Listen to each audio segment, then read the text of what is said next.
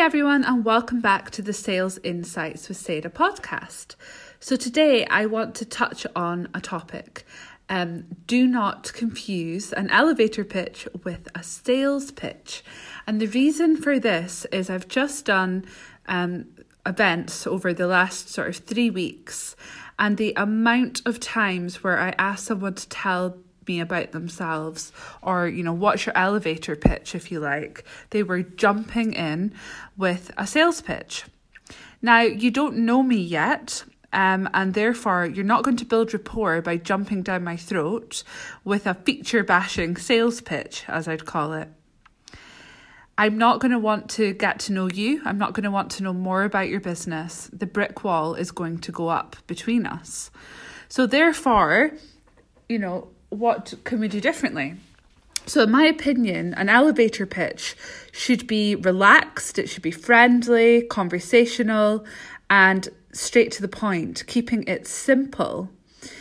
Often, when people are you know, asked to tell you a little bit about themselves or try to introduce themselves to you at a networking event, they jump into that bad sales pitching mode where they become a motor mouth and it's as if they're trying to fit in as much information and as many words as possible within about a 30 or 60 second um, time. And I understand that the elevator pitch to many people is a 60 second pitch but that does not need to be 60 seconds of feature bashing sales.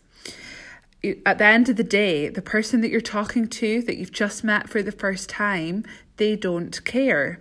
And really, this is the very start of this building the relationship with them. But I get it.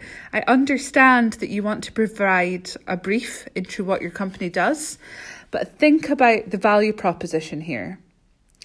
You need to understand what you provide to who and when i say the what i don't mean the you know the technical information. I mean the value. You know what value can you provide? What need or pain or challenge do your customers have that you have a solution to? And who are your customers? But you can say this without even having to mention what your product or service is. If you think about some of the most famous value propositions out there, they don't talk about the software, they don't talk about the technology, they talk about the solution that they have for their um, clients or their customers, depending if they're in the B2B or B2C space. You want to keep it simple. We want to get to the point as quickly as possible, and then we want to turn it back on them. At the end of the day, the more you learn about the person you're talking to, the more you're going to be able to qualify. If the more you know about them, um, you'll understand whether you even have something that can help them, whether you are a good fit for them. But if you don't have a conversation, you're making an assumption. And the more assumptions you make, the more people you're going to upset and turn off from your business. I think one of the biggest mistakes I see in, I guess, the elevator pitch. And don't get me wrong, I do work in technical sectors most of the time. But people are so quick to jump in with acronyms and technical jargon, industry specific language within that elevator pitch. And if this is what you're going, you're doing, you're going to have a hard time engaging the majority of the people that you speak to. Because even if they are working in a technical sector, does not mean that they are technical.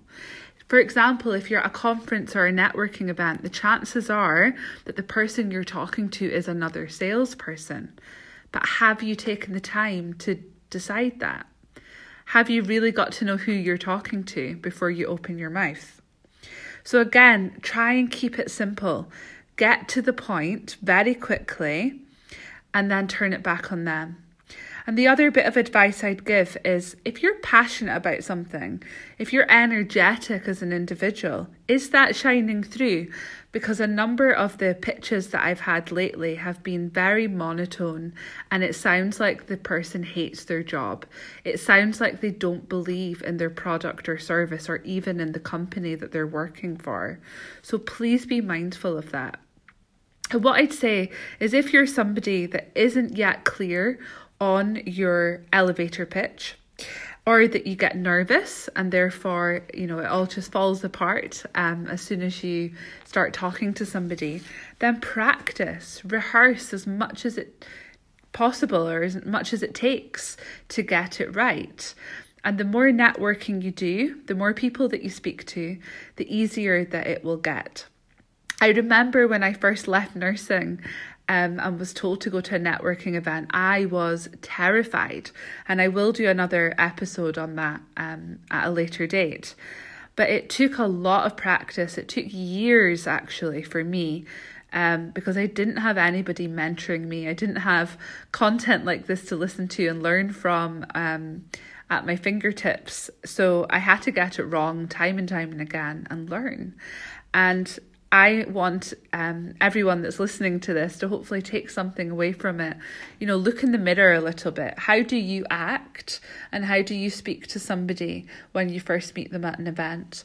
Are you truly doing an elevator pitch or are you jumping into sales pitching mode?